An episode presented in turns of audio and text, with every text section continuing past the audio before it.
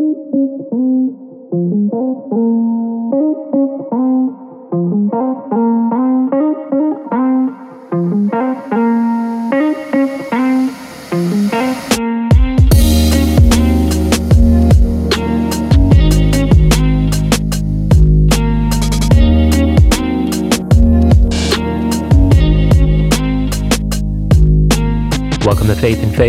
pastoral podcast that discusses common and often controversial topics from a biblical perspective. My name is Matt Miller. And I'm Matt Henry, and what are we going to do today? We are going to fix a fable. All right. Uh, I still think we need a little jingle. I know. somebody said that we need like a drill in the background or a hammer. Or, yeah, jackhammer. Yeah, we'll get Mark on that one right away. Uh, so today we're going to talk about this one. Uh, someone wrote in and wanted us to address this passage. I think specifically with reference to the NAR, New Apostolic um, Yeah. Movement. Um, but it's uh, Matthew 21, 21 through 22. Let me just read it and then give some introductory comments. It says, And Jesus answered and said to them, Truly I say to you, if you have faith and do not doubt, you shall not only do what was done to the fig tree, but even if you say to this mountain, Be taken up and cast into the sea, it shall happen. And all things you ask in prayer, believing, you shall receive. Obviously, a very famous passage uh, used infamously by prosperity preachers and uh, name it and claim it people. Uh, in fact, just do a quick internet search with this verse and include names like Kenneth Copeland, Joel Osteen, Leroy Thompson, Creflo Dollar, some of those folks, and you'll quickly discover what's often meant by word of faith theology. Uh, this passage, especially verse 22, along with Mark 11 23 and John 14 13, are the go to passages for uh, those kinds of people. Unfortunately, uh, they destroy the verse completely by ripping it from its context and use it in a very destructive way. And by that, I mean uh, destruction of souls. They are perpetuating a false gospel. It's very dangerous. They twist scriptures to the eternal destruction of many people. And ironically, uh, they actually use the verse to perpetuate a false teaching that is teaching the very opposite point of what the passage is actually saying. That's not much of a shocker, but it's true, isn't it? It is. All right. So, what does it mean? Well, let me, it's important here, like all things, to understand the context. You think they're going to notice that we always bring the context to bear? Well, is that, that's what makes something fably. Yes. Is, you know, they, they rip it out of that.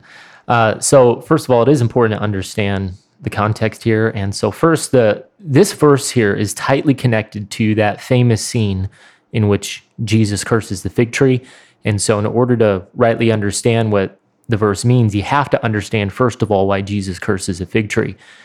But then, second, in order to understand what Jesus is doing in cursing the fig tree, you also have to understand that the cursing of the fig tree is tightly connected to Jesus' actions of cleansing the temple. And so it's a very symbolic event, if you understand what's going on there, where Jesus is essentially using the fig tree to demonstrate what he was about to do with that whole Judaic, Pharisaic religious system.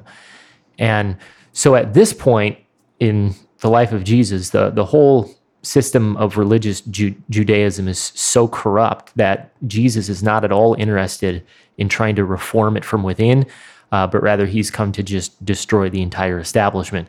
In fact, that's why he was continually attacking the religious system as well as the leaders of that system. Uh, the scribes were the interpreters of the system. They were the legal experts, so to speak, and then the Pharisees were the purveyors of that system. They're the ones who carried it out and you know tried to implement it. And so Jesus shows almost no grace to any of these people. uh, he makes them a consistent target. He is intentionally confronting them, and he is trying to agitate them.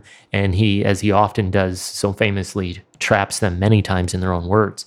And so he has come to topple down that entire religion and bring down the whole system and starts with the leaders. And so, in light of that, here in Matthew, he cleans out the temple. Um, and then immediately he goes and curses the poor fig tree. Um, What again, did, it, what did it do? yeah. Um, and I was like, whoa.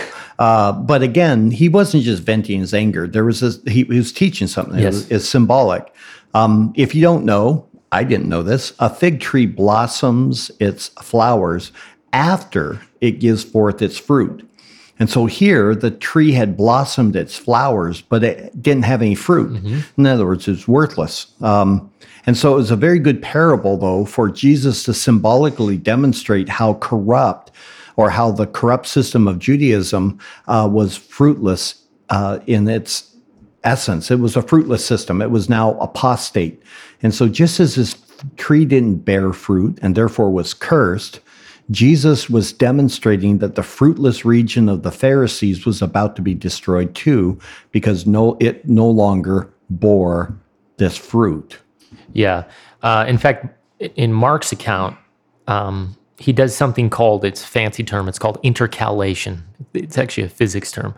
Really? Yeah. And he he structures his record of this event in a very brilliant way. He's famous for these yeah. uh, styles of writing.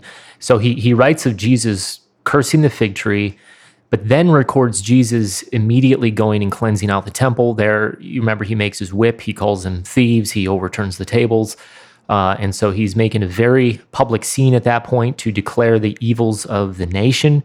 And so then after he cleanses out the temple, Mark then structures it so that he records Jesus revisiting that tree with his disciples, and they then point out how the tree had become withered. So he puts it in a different order. Yeah. on purpose. It's not like, oh, see, this is proof that the Bible can't be trusted. Yeah. So it's yeah, and it's it's it's difficult to know whether he structured it that way or in in uh, like Matthew's event he condenses the event. Um, we don't know which came first. So he he he revisits the tree there with his disciples. It's become withered, um, and so he he's writing basically in a sandwich or this fancy term intercalation. Uh, so you you see these two accounts with the fig tree. The first is the cursing. The second is showing how it's withered. But then sandwiched in between is the cleansing of the temple.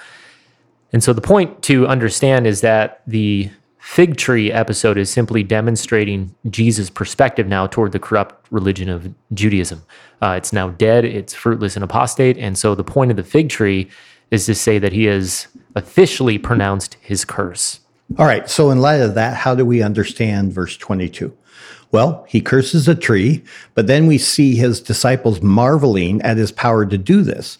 And so it's in response to their amazement that he then utters the, these words. He, uh, he answered and said to them, Truly I say to you, if you have faith and do not doubt, you shall not only do what was done to the fig tree, but even if you say to this mountain, be taken up and cast into the sea, it shall happen. And all things you ask in prayer, believing, you shall receive. So now that we understand the context, we can better understand what Jesus actually means. Essentially, this has everything to do with the disciples of Jesus carrying on the work of Jesus' ministry.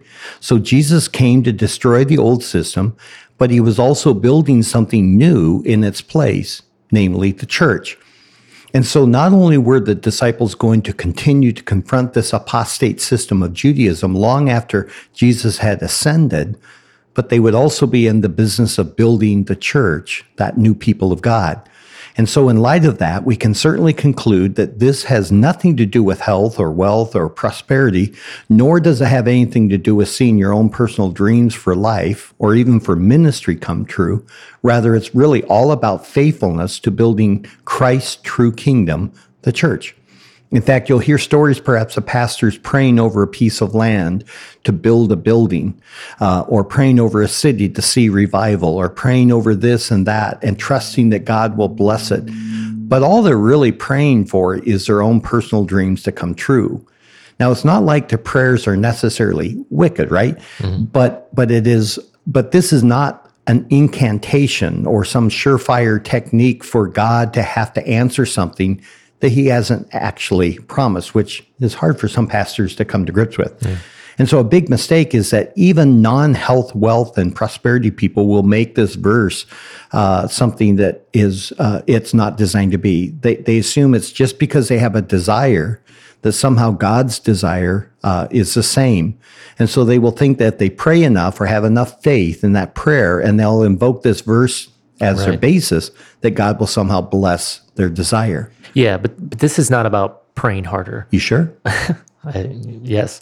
Uh, it's not about believing that God is going to fulfill your personal dreams and desires uh, or even a great vision for what you might want to do for the kingdom.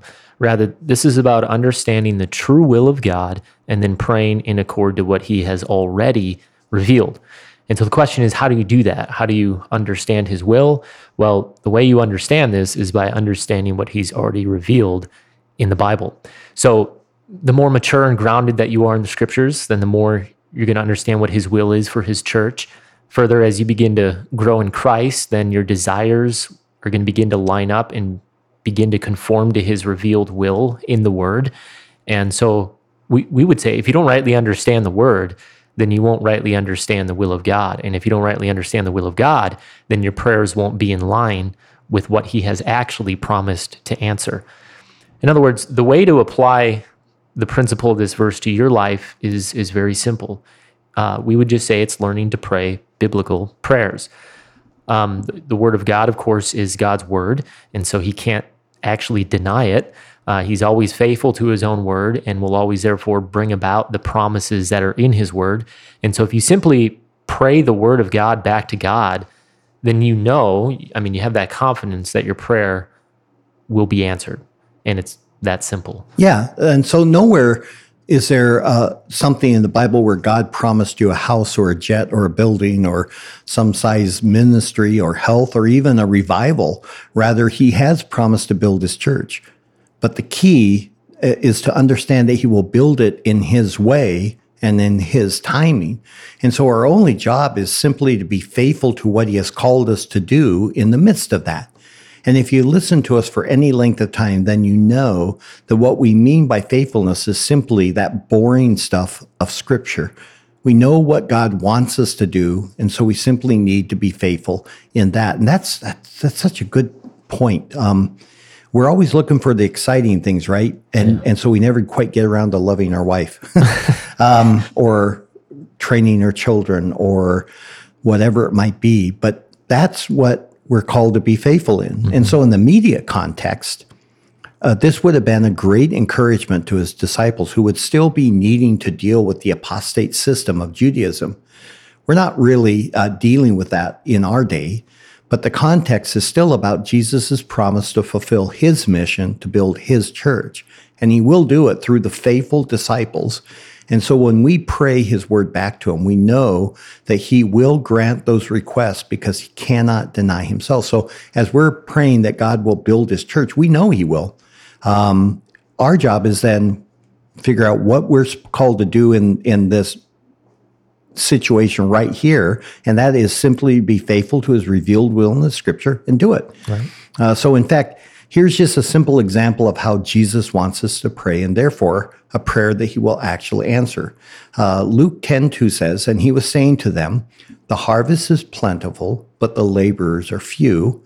Therefore, beseech the Lord of the harvest to send out laborers into his harvest. So it's a very simple principle, right? Mm-hmm. Jesus is saying that there are many who will come to Christ, but the great problem is that there are few willing to go and bring them the gospel.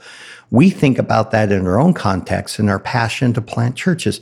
Many pastors dream of planting a church, but the problem is they have no faithful men to do it.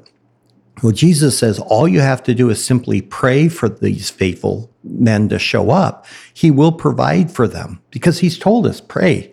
Um, and so it, it's that simple. The key, however, is that you must pray in faith meaning you must trust that Jesus will actually be faithful to answer this promise.